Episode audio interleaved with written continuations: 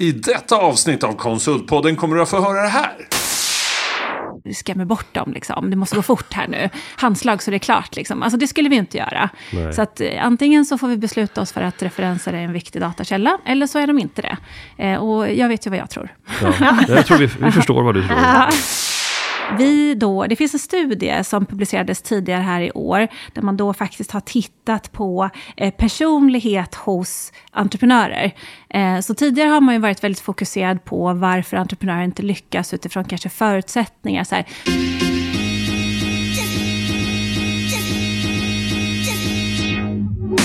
Konsultpodden, den största podden för dig i konsultbranschen.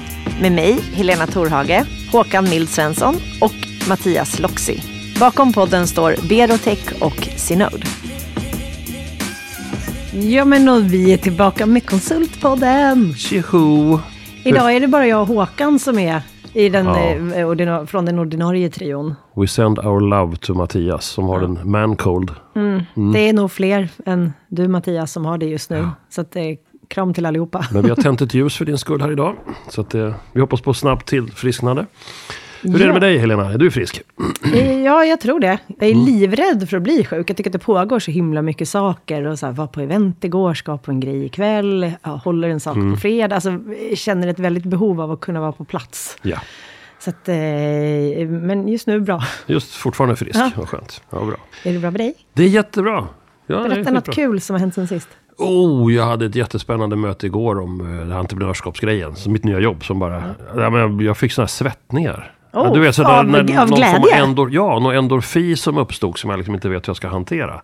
Och så ska man inte säga något förrän man riktigt vet. Nej, okej, säg inget då. Men Nej, däremot nej. så kan vi prata lite mer om ditt uppdrag. Så vi kan Det komma kan- tillbaks det till kan vi göra. ungefär det i alla fall. Så. Och sen var det väldigt roligt nu när vi insåg att vi hade en öppen uh, scen. Den här, den här inspelningen hade vi liksom ingen gäst till. Precis. Hur, vad gjorde vi då? Ja, vi använde LinkedIn då. Och så skickade jag ut en standardfråga, nej en unik fråga. Att vi sökte någon som ville haka på här. Och jäklar vad det small i brevlådan. Ja, det var jättekul att det är många som vill vara med och känner bra personer. Och det Mm. allra bästa var ju att vi har fått fram dagens wildcard.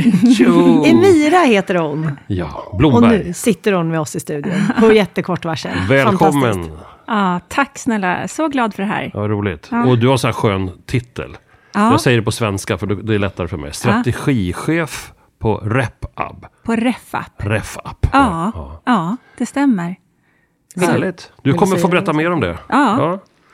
Men ska vi börja där? Vem är du och, och hur kom du in i konsultbranschen?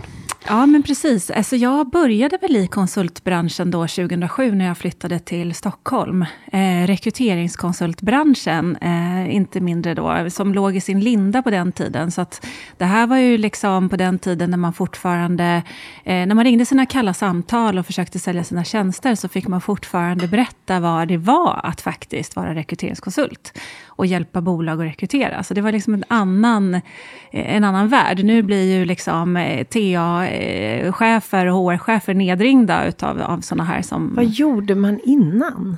Vad gjorde man innan? Ja, men precis. för Jag inser att jag nog inte förstår hur det gick till då. Men jag tror liksom att eh, eh, vi hade ju inte samma typ av rörlighet heller på, på arbetsmarknaden. Så att det fanns väl liksom inte samma behov av den här typen av tjänst då helt enkelt. Eh, det var väl med de stora bemanningsföretagen egentligen som ja, men hela den här, eh, det här nya sättet att liksom, eh, jobba med kompetensförsörjning eh, dök upp då. Ehm, ja, så att, men jag vet inte, jag var inte med från början, början, men det var i alla fall väldigt tidigt. Och så halkade jag in i konsultbranschen på ett bananskal. Coolt. Det är som alla som vi har pratat med under de här Mm. Jag fem tror, åren. jag tror att det är 100% säger att oj, det råkade bli så. Ja, Så att, eh, där har, ju vi, har vi konstaterat förut lite att jobba på. Ja. Med attraktionen från början och att det ska vara en del av valet. Ja, och nu har vi tagit på oss liksom den stora hatten och sagt nu ska vi förklara vad entreprenörskap är och vi har svårt att veta hur man kommer in i den världen. Vi har ju tydligen inte lyckats tala om hur man kommer in i konsultbranschen på ett smart sätt heller. Utom Nej. via bananskal. Så då, så här, fail på den, så då går vi vidare. Ja, precis. Men jag tänkte, din fråga Helena, där, hur funkade det förut? Det vet inte jag heller när det gäller rekrytering. Men det man kan känna det är att det var en stor rörlighet som du kallar det. Men det är också så att vi uppfattade de anställda som mycket viktigare helt plötsligt. ja På grund precis. av att det saknades alltid helt plötsligt folk. Så det blev, liksom, det blev, en, det blev en maktfaktor i, i industrin, i verksamheten, att vi måste stilla ha rätt folk. De stod inte bara och väntade på att bli anställda. Och Men- det är lite skönt tycker jag, att det finns liksom någon, det blev någon balans mellan arbetsgivare och arbetstagare på något sätt. Mm. Men precis, så att dels då rörligheten på arbetsmarknaden, att folk liksom har blivit mer och mer benägna att ändå så här byta jobb. Men det här klassiska, liksom, man gör inte eh, liksom hela sin karriär på ett och samma bolag eh, och får sin guldklocka, utan man liksom hinner med några, både bolag men också karriärbyten över en livstid numera. Liksom. Eh, så det är ju ett sånt nytt beteende, eller så som vi ser. Eh, och sen också det här med att innovation och, och liksom den ständiga utvecklingen kräver ny kompetens. Kompetens som liksom inte bolagen har. Vilket gör att man också liksom behöver rycka och slita i den lilla kompetens som finns. Eh, och tänka liksom annorlunda eh, med sin egen kompetensförsörjning. Så det är väldigt många stora liksom megatrender som påverkar den här utvecklingen eh, också. Hur länge har den här rekryteringskonsultbranschen funnits då? Är det 20 år eller? Det är en bra fråga, det vet jag faktiskt inte. Eh, så att när jag kom in 2007 så eh, fanns det ju några aktörer på marknaden, eh, absolut. Men det var ju fortfarande liksom, det var väl då de ploppade upp lite där som svampar ur jorden. Liksom. Vad tycker du om den här branschen? Om rekryteringskonsultbranschen? Eh, ja, men jag tycker liksom att yrket rekryteringskonsult är ibland det viktigaste man kan vara. Eh, jag har ju en enorm respekt för det yrket. Eh, och för de som gör det bra. Eh, och så finns det väl liksom de också då som gör det mindre bra, tyvärr, som också kanske har svärtat ner lite ryktet för, för hela branschen. Men jag tror ändå att vi har lyckats eh, vända det till liksom, ja, men just det här att rekrytering är en viktig strategisk fråga. Det är inte bara någonting som man outsourcar lite på en höft, utan man måste liksom tänka igenom val av leverantör, val av samarbetspartner. Jag hoppas och tror att, att vi ser i alla fall en mognad på det området. För att då kommer ju liksom, det gör ju att de, de, de mindre seriösa aktörerna försvinner och eh, de, de riktigt bra blir kvar. Det lät ändå som att du pratade om beteendet hos- beställaren behövde förändras. Absolut, ja men absolut, definitivt. Det kanske är så att om beteendet hos beställaren är som det ibland är, då får man leverantörer som gör precis det de säger. Och det är kanske det som du ser skulle kunna göras bättre då. Ja, men verkligen så. Och det är också så intressant tycker jag när man är konsult versus när man är inhouse. För jag har ju varit båda delar. Att det finns vissa forum som liksom automatiskt är låsta för konsulter. För man är så rädd för att folk ska ta sig in där och börja kränga. Liksom. Men det gör ju också att vi får ett glapp mellan den interna kompetensen i bolag och den externa kompetensen hos konsulterna. Eh, vi måste väl ändå vilja höra samma saker och förstå att vi liksom lever i samma verklighet. Eh, så att, eh, efterlysning av den typen av forum där eh, både konsulter och inhouse träffas. Märker du att det ökar? Det känns Eh. även som under den tiden jag har varit konsult, att det har ändrats lite grann i alla fall i vart jag får vara med och inte. Ja, men jag tycker det. Eh, absolut. Och det tror jag också är ett in initiativ från många, många egna entreprenörer. Eh, att så här, tyvärr då kanske liksom lite större föreningar eller liksom lite så här, jag vet inte riktigt om det finns någon gammal rest i att så här, bevara något slags yrkesskrå eh, om man vill liksom värna om, om sina medlemmar eller vad det nu kan vara. Så i den typen av lite mera ja, men större o- organiserade forum kan det fortfarande vara svårt. Däremot finns det många entreprenörer som möjliggör eh, det här. Många mindre liksom, aktörer. Som ser det som självklart säkert. Ja. Vi behöver konsulter på ett annat sätt kanske också. Ja. Men för, eh, bara innan vi dyker in ännu mer i det här. Du observante lyssnare kanske undrar, vad har hänt med entreprenörstemat? Kör ni inte det längre? Jo. men det gör vi ju. För nu, hela tanken här, det är att vi har pratat om att eh, förändra sitt bolag, att starta sitt bolag och så vidare. Så idag så är ju egentligen temat att växa bolaget med rätt människor. Och det är det du är expert på också. Mm. Ja, det har väl blivit så i alla fall. Eh, eh, att jag har en viss domänkunskap då inom, inom det här området. Och eh, får lov att jobba med det idag också. Eh, på lite olika sätt. Så att det är väl roligt. Jättebra. Bra. Vill du berätta lite vad ni gör på Refap? Också så man får en bild av vart du är just nu? Ja, men absolut. Så att, eh, RefUp är ett gäng rekryterare som startade en tjänst för digital referenstagning för att man också ville eh, optimera liksom, även referenstagning som processsteg. Vi vill ju liksom underlätta för, i vardagen för alla som jobbar med rekrytering egentligen. Eh, det är dumt att lägga, saker på, lägga tid på saker som man inte behöver lägga tid på. Och det är också svårt att liksom, eh, göra saker på ett träffsäkert, effektivt positivt, eh, inkluderande, icke-diskriminerande sätt. Så att eh, vårt verktyg säkerställer att du optimerar din referenstagning med fokus på träffsäkerhet, inkludering, icke-diskriminering, eh, rättvisa. Eh, men framförallt då är det ju verkligen tidsbesparande och effektivt, som mm. en liten bonus. Vill du utveckla lite hur det går till? Ja, eh, nej, men vi tillhandahåller en plattform då. Eh, så att det är vi ett sådant här klassiskt SaaS-bolag då, där man abonnerar på vår tjänst. Eh, och istället för att ringa upp eh, personer och säga hallå, hallå, eh, var det här en bra snubbe? Så skickar man ut referenstagningsformulär digitalt då. och är allting är GDPR-compliant, automatiserat och och eh, strukturerat. Och vad, vad ser ni för skillnad? Om man, om man eh, svarar i det här samtalet, där du eller någon annan ringer, versus om man fyller i det här digitala versionen. Ser mm. ni någon skillnad i hur man svarar? Vad får ni fram för liksom, data i, ert underlag. Mm, men precis, och vi forskar jättemycket på det här området och följer forskning inom det här området. Och man ser bland annat då att folk tenderar att vara mer ärliga i skriften eh, över telefon. Eh, och eh, det liksom finns olika anledningar till det, men vi lögner tenderar helt enkelt att eh, minska i en digital kontext. Eh, och inte det att folk kanske ljuger medvetet i en referenstagning, utan att man mer liksom svänger sig kanske lite med sanningen, eller man svarar spontant, fast man man egentligen kanske inte hade tänkt att svara så, och sen i efterhand så kanske man tänker, ja, sådär. Allt sånt där försvinner ju då. Så då ehm. är det ofta risk för att man blir överpositiv om den här personen? För det tänker jag ju om jag används som referens, såklart att jag är utvald för att hjälpa den att få jobbet. Ja, Eller? Absolut, dels det. Och sen också den som ringer och tar referenser, den har också jättestor effekt på referenstagning. För att om den är trevlig och check och härlig att prata med, då kanske man snackar loss om lite allt möjligt där. Eh, och så blir det svårt för både referensen och rekryteraren att faktiskt så här, vad, vad, lämna, så här, vad lämnar jag för data och hur ska jag använda den här datan nu då, eh, som beslutsunderlag i min rekrytering? Mm. När vi snackade golf få väder och vind. Liksom. Ja, noteringen är, ja jäkla trevligt samtal. Ja, men lite ja, så. Eh, så det är också en sån utmaning som försvinner. Eh, det här med biases, att vi tenderar också att eh, både färga av oss och färgas av eh, människor och då tankefel, vi gillar lika och, och lite sådana saker. Men, men, är det inte också så att när man väl har kommit så långt till att man vill ta referenser på någon, mm. då gissar jag att man redan är ganska nöjd med sin kandidat och vill få det bekräftat. Och det är klart att det är bra om man får höra saker som man då inte hade sett själv.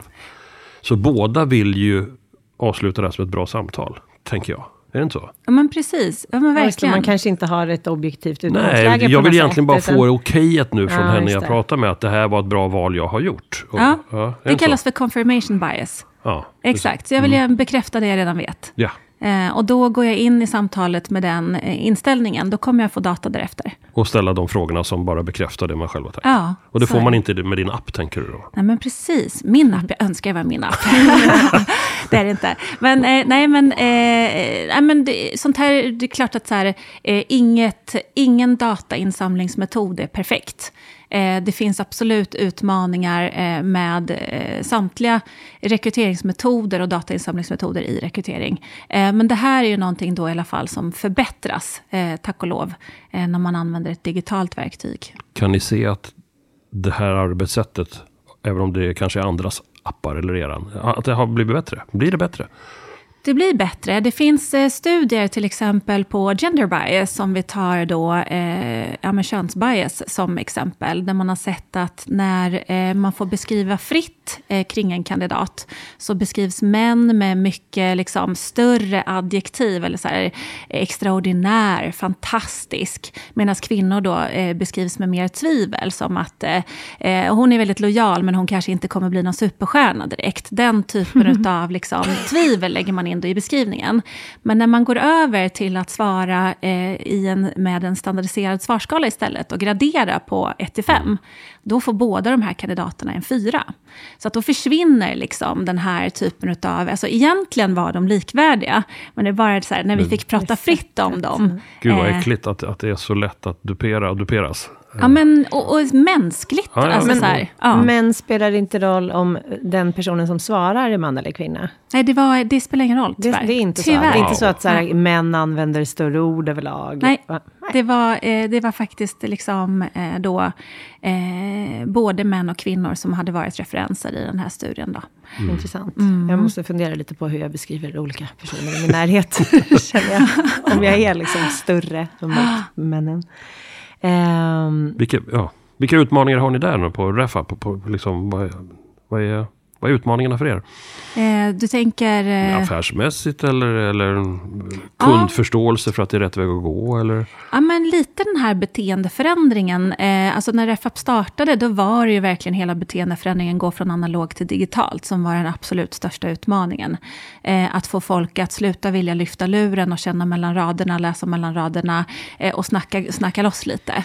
Eh, det var verkligen en, en sån utmaning som vi nu liksom ändå så här, Eh, ja, men vi har ju pushat marknaden här under flera år. Eh, och inte minst så har den digitala vanan hos folk ökat. Alltså efter covid blev det också helt självklart att så här, men vi kan faktiskt göra saker digitalt. Vi behöver inte ses jämt eller vi kan ses över Teams och vad det nu kan vara för någonting.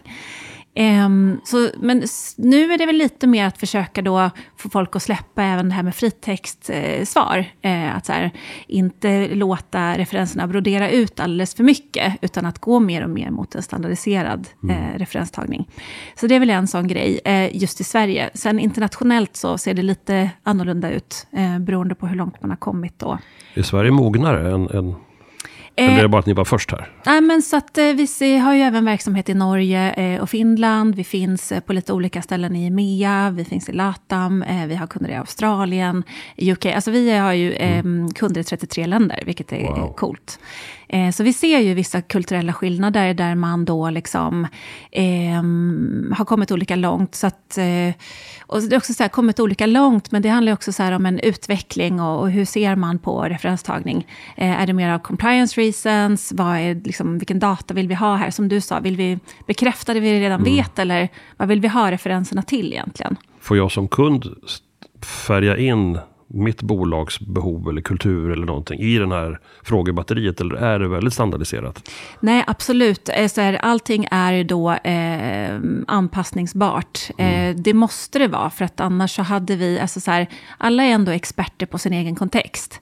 Om vi gick in och sa att det här funkar i alla kontexter, för alla tjänster, i alla lägen, då hade ju inte vi varit trovärdiga.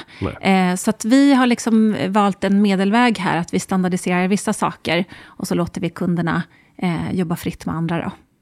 Får jag fråga en sista fråga om just eh, det digitala arbetssättet och så här. Jag tycker att det är ganska tråkigt att fylla i ett formulär som jag får skickat till mig. Men däremot att prata med någon i telefon, ganska kul ofta. Har man samma eh, liksom, grad av eh, ifyllnad som man skulle få om man gjorde på ett annat sätt när man gör den här digitala varianten? Alltså vi har extremt hög eh, svarsfrekvens och time to reply och time, alltså så här, eh, inom, alltså tidsspannet inom vilken referenstagning är klar minskar ju avsevärt eh, när man gör det digitalt jämfört med om man gör det analogt. Men sen ser vi också, så här, precis som du säger, att så här, eh, det finns den typen av röster eh, även från referensens sida. Men de flesta har vi ändå sett tycker att det är skönt. Och också det här med att referenser vill prata efter arbetstid. Den som tar referenser vill prata på Ja, arbetstid. Eh, för man liksom, eh, ser inte det här som sitt jobb om man är referens såklart. Så bara där finns ju liksom en missmatch i att så här, jag hinner inte prata med dig nu. Eh, men jag kan ta det här formuläret ikväll eh, liksom, när jag har lagt barnen. Då kan jag svara på det här i lugn och ro. Eh, så på det viset så ser vi att eh, vår svarsfrekvens är väldigt, väldigt fin. Eh, och eh, vi får väldigt många tummar upp också för, Vad roligt. för referens. Ja, men gud Ja. så bra. Men det, det, om man har kommit i en rekryteringsprocess med någon och säger plötsligt ja men det känns okej, vi ska bara ta lite referenser på dig. Hur upplever kandidaten det?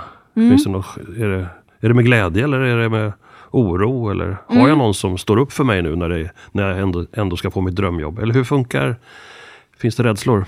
Ja, men det där är också väldigt olika. Alltså jag har mött kandidater som känner sig ledsna över att de aldrig fick lov att göra det. Att man har blivit liksom bortsållad direkt. Jag fick aldrig ens en chans att visa vad jag gick för. Kolla mina referenser. Alltså jag har jättefina referenser. Jag är lojal, jag är pålitlig, jag kommer i tid, jag gör mitt jobb. Eh, kolla här, jag har bevis. Liksom. Eh, så så, en sån röst kan vi ju också höra. Men sen hör vi också de här, varför ska ni se mina referenser för? Litar ni inte på min kompetens? Alltså det kan vara Ja, lite den där. Mm. Det kan vara, ja men verkligen. Och jag tror att så här, eh, det finns mycket myter också om referenstagning. Att så här, vi kan inte ta referenser på de här kandidaterna för vi kommer skrämma bort dem då. Det måste gå så fort här och sådär. Eh, och då tror jag liksom att man får fundera på vad man ska ha referenserna till. Eh, det är ungefär som att säga så här, ah, men vi, tar inte intervju, vi gör inte intervju med de här kandidaterna, vi skrämmer bort dem. Liksom. Det måste gå fort här nu. Handslag så det är klart. Liksom. Alltså, det skulle vi inte göra. Nej. Så att, eh, antingen så får vi besluta oss för att referenser är en viktig datakälla, eller så är de inte det. Eh, och jag vet ju vad jag tror. Ja. Jag tror vi, vi förstår vad du tror. Men du, ni jobbar ju en del mot konsultbolagen. Ja, Hur, vad, vad innebär det? Ja, men vi jobbar ju med, alltså så här, eh, de flesta tar ju ändå referenser på sina konsulter innan man släpper in dem i konsultnätverk eller anställer dem. Beroende på hur man då jobbar med konsultmäkleri eller konsultförmedling eller eh, konsulttillsättningar. Eh, så att, eh, det ser vi ju ändå eh, att de gör. Och sen håller vi på att utveckla en tjänst för konsultuppföljning också och konsultutvärdering. Eh, det vill säga att när man är ute på uppdrag, hur fungerar det då? Eh, och eh, vi har precis börjat liksom att dra i lite trådar här eh, och liksom trycka lite mer på detta och få väldigt fin respons faktiskt. Så det är väldigt roligt. Men man märker också hur, eh, om man ska säga då, inte digitaliserad den här branschen är på sina ställen. Det kommer vi fram till ibland, ja. ja. Eller hur? Ja. På Berotech har vi, vi är jättenoga med konsultuppföljningar. Ja. Men de är ju inte så digitala. Nej. De uppfyller Men- sitt syfte, men vi drar ingen nytta av den Inget- information vi får. Ingen liksom, In. sam, insamling av data i någon större sån. Men vi får ju, de funkar ju väldigt bra på andra sätt. Ja, det är bra. Jag, jag tänker just nu på att kunderna, våra fina kunder, är noggrannare nu än förr med att rekrytera egen personal. De följer ju sådana regler och lärdomar ni ger oss. Med att liksom tänka klokt och hållbart. Men när kunden köper en konsult så hoppar vi över det där steget. Det är liksom, ja, men då går man lite grann på det här sköna samtalet som säljarna haft 13 gånger innan med sin beställare och sen så kommer Kalle Konsult in i mötet och säger ja men det känns ju bra, nu kör vi. Eh, Så att det här borde ju, det här sättet som du nu pratar om borde ju funka även där. Verkligen. Vi tror liksom att det här som, som ni säger om så här, ja, men vad gör man med datan sen då? Eh, vi tror att man kan göra massor med datan. Eh, dels liksom följa upp, eh, så här, har vi svårare att tillsätta ko- konsulter inom den här eh, sektorn versus den här? Eh, och också så här, hur kan vi använda den här datan till att sälja in konsulten till nästa uppdrag? Eh, för att jag menar, en konsult som får liksom svinbra utvärderingar borde ju vara lättare att sälja in än en konsult där man inte har eh, något att liksom... Eh. Och tänk att kunna få hjälpa den konsulten och säljaren till att agera bättre i det här mötet. Så det tar ju rätt lång tid att få första kundbesöket och till slut får man chansen på ett uppdrag. Och till slut så får man komma dit the big day när man ska då bli intervjuad som konsult. Och misslyckas man där så är det lite jobbigt för då är det svårt att komma tillbaka. Att vi slarvar så ofta med den delen så att tänk om man kunde ha tränats upp återanvända den lärdomen till nästa gång. Att det liksom skapas data som gör att ja, men det är så här vi behöver vara. Det här måste vi lyfta fram bättre.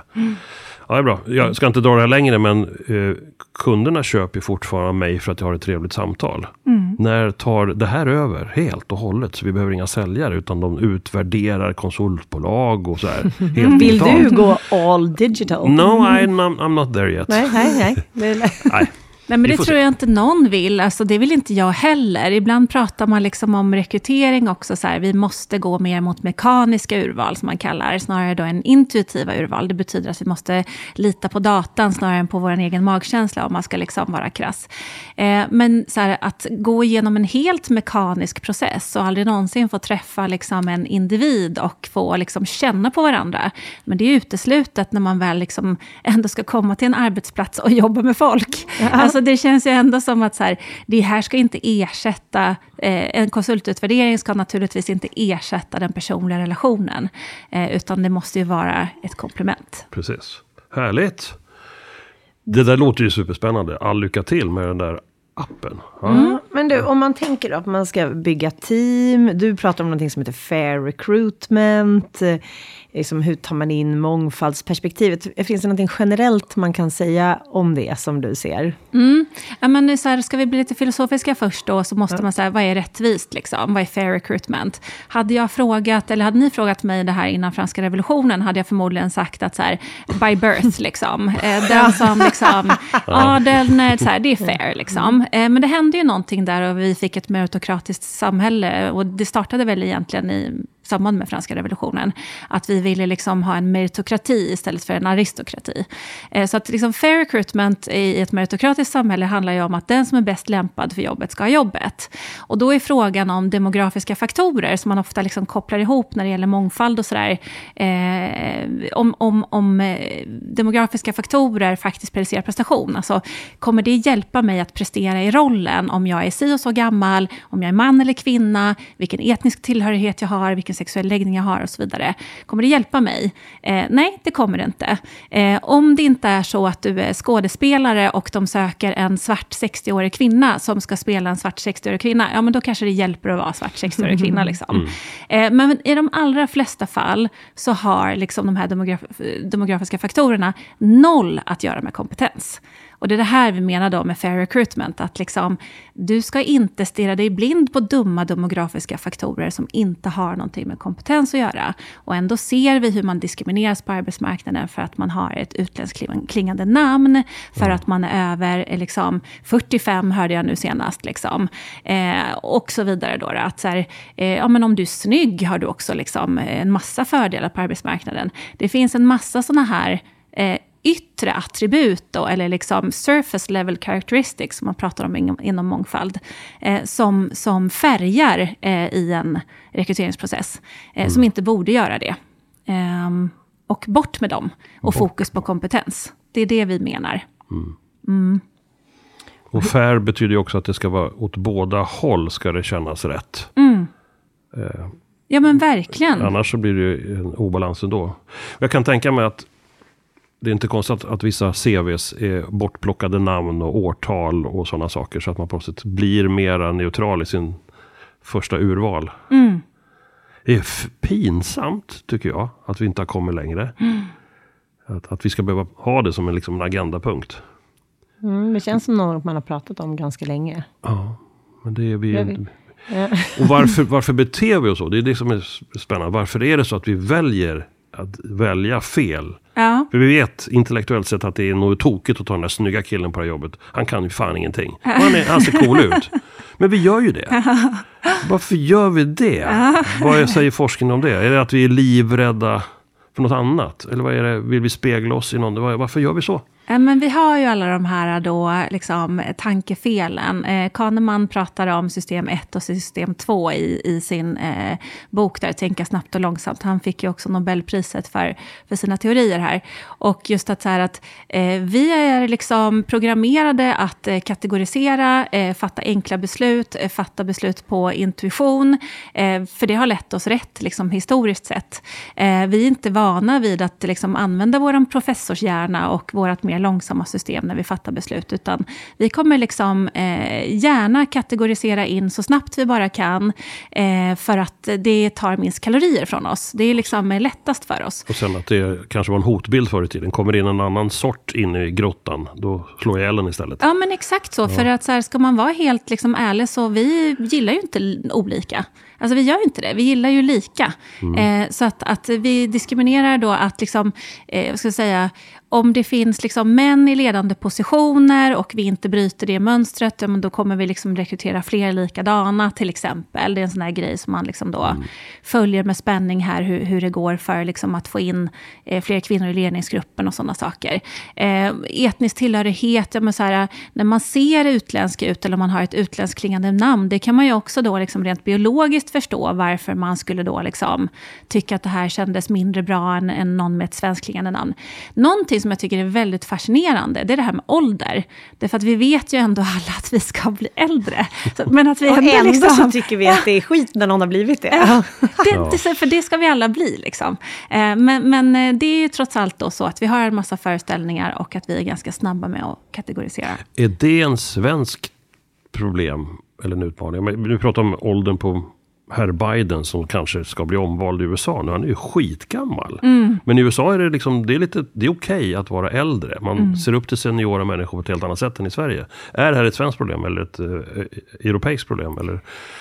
Precis, det skulle du nästan fråga John Mellqvist om, som är så här jätteduktig på det här Han med har varit ageism. här. Har han det? Ja, det är klart han har. Han har varit överallt, höll jag på att säga. Men han är fantastisk. Hej John! eh, men eh, nej, men det, jag kan ju bara tala utifrån liksom experience nu, när vi också går internationellt. Och så här, tittar man på rösterna i Sverige kopplat till rekrytering och eh, till det, liksom, den domänen där jag befinner mig, så är de betydligt yngre än vad de är i till exempel UK, där liksom average eh, age på influencers är betydligt eh, högre. Ja. Eh, och det är en ren empirisk liksom, spaning från min sida. Jag Så- killgissar också lite. Jag tycker att vårat fina, den svenska modellen om den- fina tryggheten att det är lätt. Har man fått ett bra arbete så ska man ha ha kvar det. Och det finns ganska mycket arbetsrättsliga saker som stödjer arbetstagaren. Men det hämmar den också. Varför ska man anställa någon som har två år kvar till pension? Då blir man liksom överlastas man med massa krav. Att ta hand om den personen när den snart blir sjuk. Och jag vet inte om det är det som hämmar oss. Det är bara en killgissning. Jag hoppas att jag har fel. Men, men det är konstigt att vi fortfarande gör de här felen. Ja, att ansvaret är större. Men, men om vi nu gillar lika, nu kommer en dum fråga. Om vi nu gillar lika och mår så himla bra när vi är med sådana som ser ut och beter sig som oss själva. Varför ska vi lura vår hjärna och tvinga in den i andra sammanhang? Mm. Och det är ju för att vi behöver mångfald. Eh, vi behöver mångfald för att pusha innovation och vi behöver mångfald för att eh, eh, helt enkelt liksom komplettera oss själva, så att säga. Eh, vi blir ju ett bättre team om det finns olika perspektiv representerade. Om vi befinner oss i en innovation- innovativ miljö, så- ska sägas. Vilket vi alla gör nu mer eller mindre eftersom liksom, utvecklingen går så himla fort. Så att, eh, jag tycker att också det är viktigt att här, definiera vad menar man med mångfald? Är det surface level characteristics, alltså det här vi kan se vi menar? Eller är det här med deep level characteristics, alltså att vi är lite olika, att vi har lite olika perspektiv och saker. Och det är framförallt deep level characteristics som vi borde titta mera på när vi bygger då våra team. Eh, och en entreprenör då, om vi går tillbaka till det temat, borde verkligen fundera över vilka kvaliteter hen har eh, och hur hen kan komplettera sig själv på bästa sätt för att bli framgångsrik eh, när hen då bygger sitt team. Eh, så på, därför är det viktigt. Då Eh, kanske man som tips ska börja med att titta på sig själv och försaka kategorisera in vad man har och vad man inte har och vad man därför ser att man Precis. behöver. verkligen. Om man då tipsar entreprenören och kanske... För är man för lika lika, Ja, då har man också förmodligen inte bara samma hårfärg, hudfärg och samma skolgång. Man har också samma drivkrafter. Och de till slut blir ju, vill, det blir lite trist. Det kan bli väldigt starkt i en enda riktning och inget annat. Så att om man kan unna sig att tänka, om det nu är deep, jag vet inte, men att man hittar människor som har andra drivkrafter men med samma målbild. Då får man ett team som funkar. Det är någon som tänker på ordning och reda, någon annan får tänka på något annat. Och så tillit ihop med det, då blir det ju men jag tror det blir viktigt då att ha just den här gemensamma målbilden. Ja, så ja, att man ja, ändå vill precis. samma sak. För olika drivkrafter kan ju också vilja Precis. drifta åt olika håll. Men för nu säger ni någonting jätteviktigt. För att så här, mångfald handlar ju inte bara om att vi ska få med alla och att anything goes. För det är ju inte sant att anything goes. Utan mångfald handlar precis lika mycket om att definiera på vilket sätt vi behöver vara lika. Och där tror jag liksom att man, den missar man ofta. Eh, man vill vara så himla, vad ska jag säga, man är rädd tror jag. Det, det finns en rädsla kring hela mångfaldsdebatten. Man är så rädd för att göra fel, det har blivit liksom lite stigmatiserat. Eh, man ska gilla mångfald, man ska jobba för mångfald. Absolut, all for. Men jag vill också så här, varför vill ni jobba med mångfald? Är det för att ni vill liksom spegla Sverige som samhälle? Är det för att ni vill driva innovation? Varför? Liksom? Eh, Så hitta det whyet och också då definiera på vilket sätt ni behöver vara lika. Eh, För ni behöver vara lika. Eh, frågan är bara på vilket sätt. Jag tror inte ni behöver ha samma hudfärg. Nej. Jag tror inte ni behöver vara lika gamla. Nej. eh, eller vara av samma kön. Det är inte det som är grejen. Utan det handlar om att ni behöver komplettera varandra. Precis. Exakt. Det var bra Det var väldigt, sagt. väldigt bra. Men nu när vi, när vi ändå pratar just entreprenören som ska bygga bolag och så här. Jag, jag vill bara komma tillbaka lite till entreprenörstemat här. Vi Mm. diskuterar ju mycket, Håkan, om vem är entreprenör överhuvudtaget? Ja. Och hur, vad behöver man då för kanske drivkrafter och egenskaper? Och där har ju du faktiskt eh, tittat lite just på den, eh, den frågan. Kan inte du berätta lite vad du har sett i en eh, undersökning? Ja, men precis. Eftersom jag då liksom hastigt och lustigt blev det här wildcardet, så, så började jag liksom gräva runt lite och fick lite hjälp också av min eh, kollega Carl-Johan. Eh, och Eh, vi då, det finns en studie som publicerades tidigare här i år, där man då faktiskt har tittat på eh, personlighet hos entreprenörer. Eh, så tidigare har man ju varit väldigt fokuserad på varför entreprenörer inte lyckas utifrån kanske förutsättningar. Så här, man har inte rätt co-founder, man har inte time to market, det vill säga man har liksom utvecklat någonting som ingen vill köpa. Alltså det är fel, det är fel tajmat liksom. Och man saknar kanske funding då. Så det finns en massa liksom, omständigheter till varför man inte lyckas. Men man har inte tittat så mycket på personligheten hos entreprenörerna. Eh, och nu har man gjort det då i den här eh, studien och kommit fram till ja, men väldigt tydliga resultat ändå. Det här är väldigt, väldigt spännande. Ja. Så det kanske egentligen är där det brister, eller det är det det hänger på, och inte just de här att man inte har fått funding och så vidare. Förmodligen liksom är det en kombination. Precis, och då kan ju en viss egenskap kanske inte generera de pengarna som behövs och så vidare. Exakt så. Vad, vad är det man absolut måste ha då för att ha en chans? Ja, men precis. Eller det som då liksom verkar vara gemensamt för alla de här som har lyckats då i alla fall, det är ju att man har ett hög hö, högt mått av det som kallas för adventurousness, alltså äventyrlighet. Eh, man är en person som liksom eh, gillar att sätta sig i nya sammanhang, eh, man gillar variation, man gillar nyheter snarare då än rutin och, eh, eh, och, vardag och det kända så att säga. Eh, vilket liksom så här, makear total sense. för att Jag här- håller helt Ja, jo, med. Ja, men det, det är ju ingen vardag som är likadan varenda dag, utan där måste man ju vara precis den som Om man ser tar- chanserna och så Om vidare. man tar det där som en ytterlighet, att det här är liksom topp. Som du nu berättade om, den äventyrslustan eller vad det är. Vad är liksom the no-no? Finns det något på listan som säger att det, det här ligger inte i entreprenörens DNA? Ja, men precis. Alltså, det finns ju massa saker då som har negativa korrelationer. Och det som hade starkast negativ korrelation, det var ju då någonting som kallas för modesty. Eh, det vill säga så här att, att vara eh, ödmjuk. Eller att ha, liksom, vad kallar man, att vara modest. Så att motsatsen eh, ska man ju då vara. Istället att så här, lite vara the center of attention. Att så här, gilla att vara den som eh, syns och hörs. Det där är ju eh, spännande när man tänker på att vi bor i ett eh, janteland. Och att vi ändå då har bra eh, entreprenörer, ganska många stora bolag som kommer härifrån och stor innovationskraft och så här. För vi är ju kanske egentligen just det här modesta som du beskriver, om man tittar på befolkningen överlag. Men då måste ju ändå finnas personer som sticker ut ordentligt. Jag tycker, det, jag, jag tycker, när jag tycker bra om mig själv, Mm, det tycker jag, hoppas jag att du gör ofta. då är ödmjukhet en tillgång för mig. Mm. Att jag är inlyssnad och bryr mig om andra mer än om mig själv. Sen kan andra tycka något helt annat om det. Men jag tycker ändå att eh, det måste finnas entreprenörer som har ödmjukhet i sig. Men om man nu måste jämföra de här emot så låter det, vi ska ha fler bungee jumps människor. Eller hur? Sådana lite galna. Ja. Som inte har tänkt på alla konsekvenser. Utan nu kör vi. Hoppas att det där linan håller. ja, men verkligen så. Ja. Och sen förmågan kanske att sälja in en dröm till någon annan då. Så för att få de här pengarna som kanske behövs. Eller kollegorna som inte exakt är som en själv. Som skapar ordning och reda eller vad det är då, runt en. Ja, men verkligen. Vad är, det, vad är det mer du ser eh, högt upp på egenskapslistan? Ja, eh, det finns då en facett av extraversion också som heter activity level. Alltså hur hög aktivitetsgrad eh, du har. Som också liksom då korrelerar här med prestation hos entreprenörer. Eh, så att, eh, vilket också man fattar, för det är ju så här, många bollar i luften, och vara överallt och eh, ta sig framåt. Och, och Mm. framförallt är det här egenskaper som liksom korrelerar med att så här, i en tidig entreprenörsresa är det här extremt viktigt, eh, såklart. Eh, för du kommer ingen vart om du inte har en hög grad av aktivitetsnivå. eh, och om du, så här, du måste kunna prata för dig, eller prata för dig då, men inte vara den här modesta typen. och ta de här riskerna. Precis, och du kan ju inte sitta och gömma dig bakom datorskärmen hela dagarna, utan du måste vara ute och göra massar och träffa personer och Mm. Det är hitta lösningar. Jag tänker två saker nu. Det ena är hållbar karriär eller hållbart liv. Alltså, Mm. De här personerna vi nu tittar efter som har de här extremerna. Är det de som går sönder fortast också sen?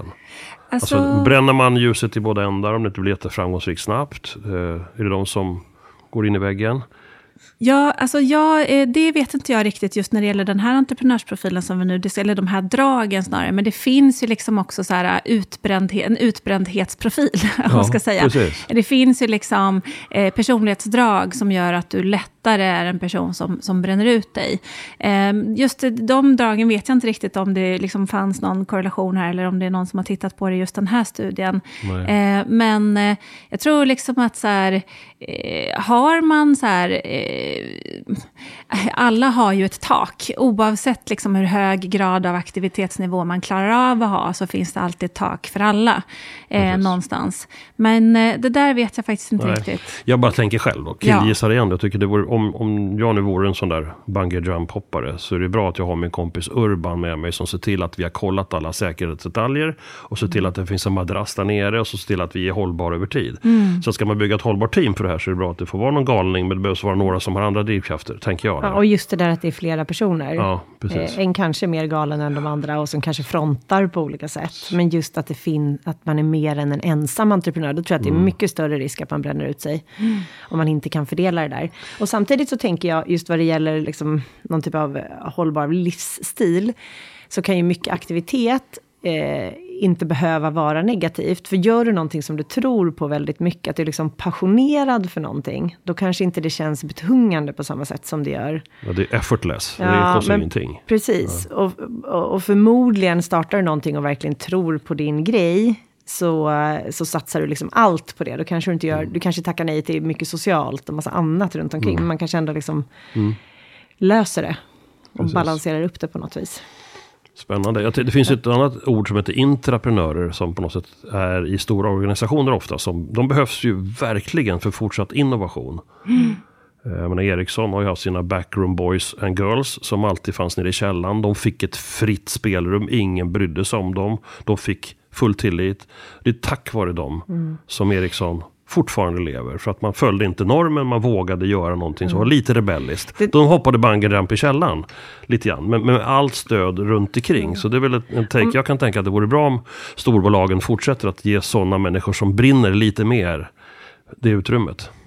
Eh, Jag tror ingenjörer måste få luckor i sina eh, tajta scheman på något sätt för att bara tänka och, Ja. eller hitta på nytt och så vidare. Precis.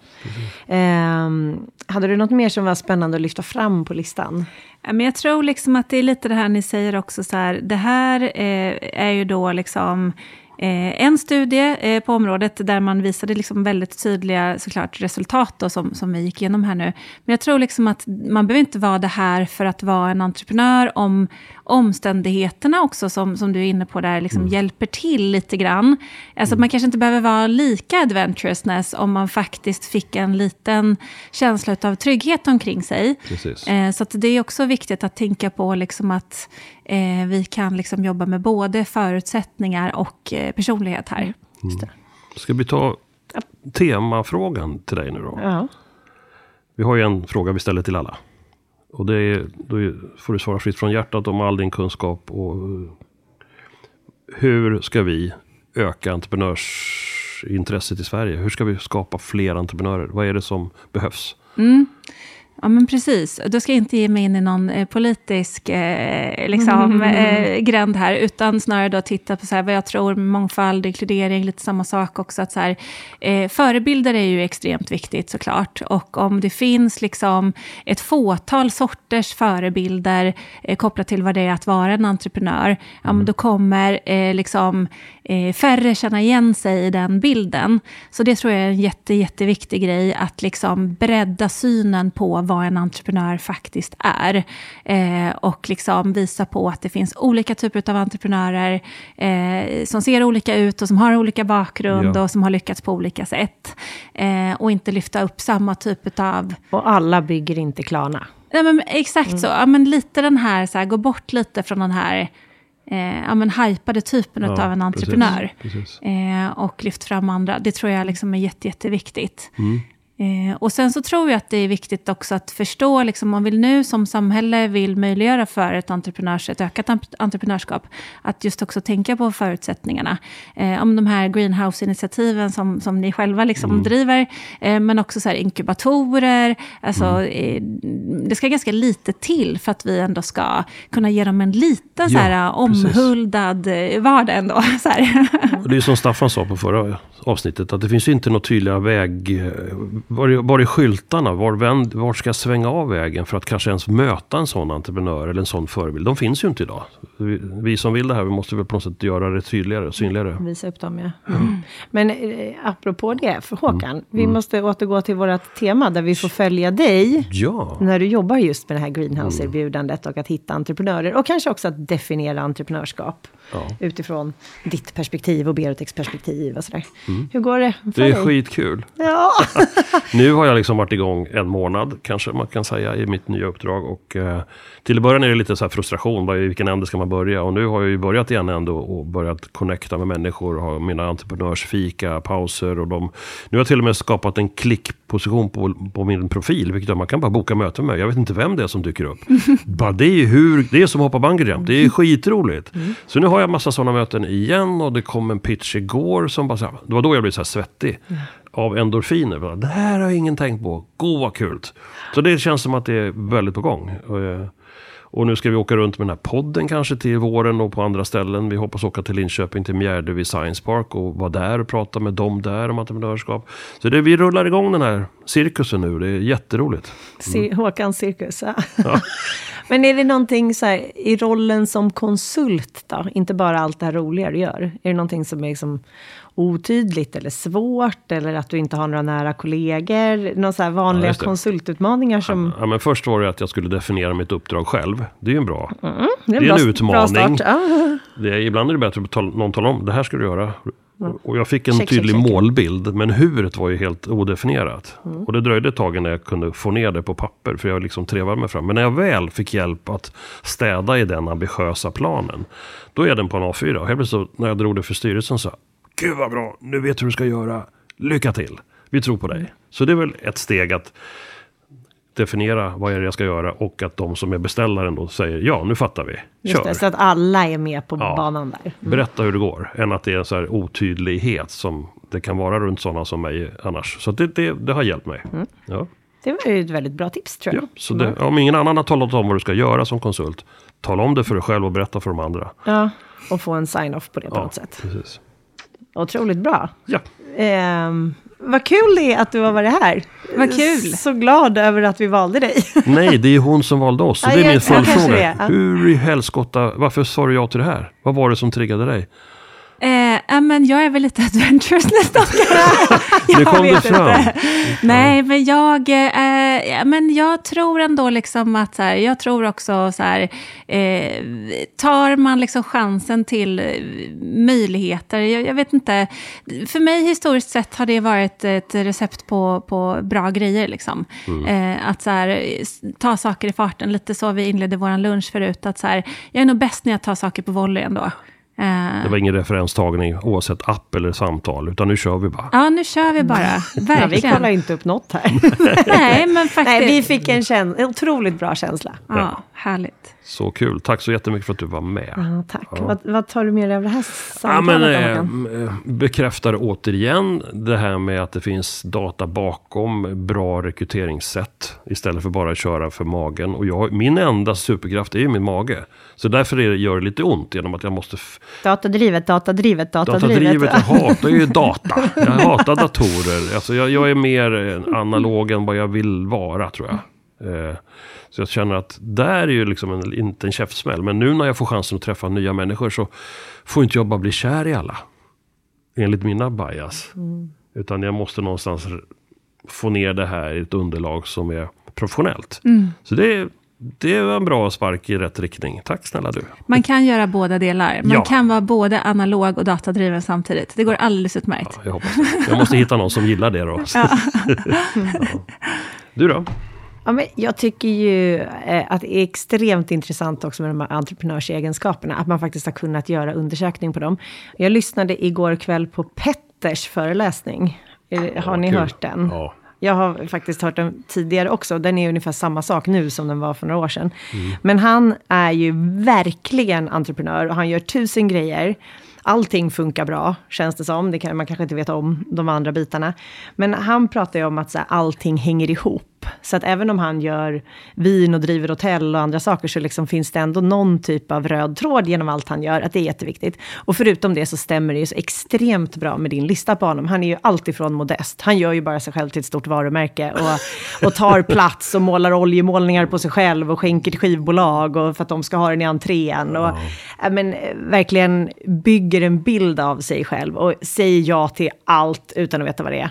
Han, som referens hade han igår till exempel att han var först ut i Så mycket bättre. Jag visste inte vad det där var för himla program och trodde inte jag skulle bli kompis med Lasse Berghagen. Men sen åkte vi på turné, kul! Ja, det är ju, eh, jag tror att han prickar liksom allt på den där listan. Så det är väldigt roligt att bara ha hört dig och honom eh, två dagar efter varandra. Coolt. Det stämmer liksom. Ja, ja kul. Och sen var det väldigt, väldigt roligt att träffa dig. Ja, Ja. men jag känner detsamma. Jag har fått eh, två nya vänner här nu. Det är Ja. underbart. Det är det verkligen, det här får vi ta Detsamma. vidare. Likewise. Okej, tack så mycket! Tack! Tack. Tjoho! Det här var nummer 83 av Konsultpodden.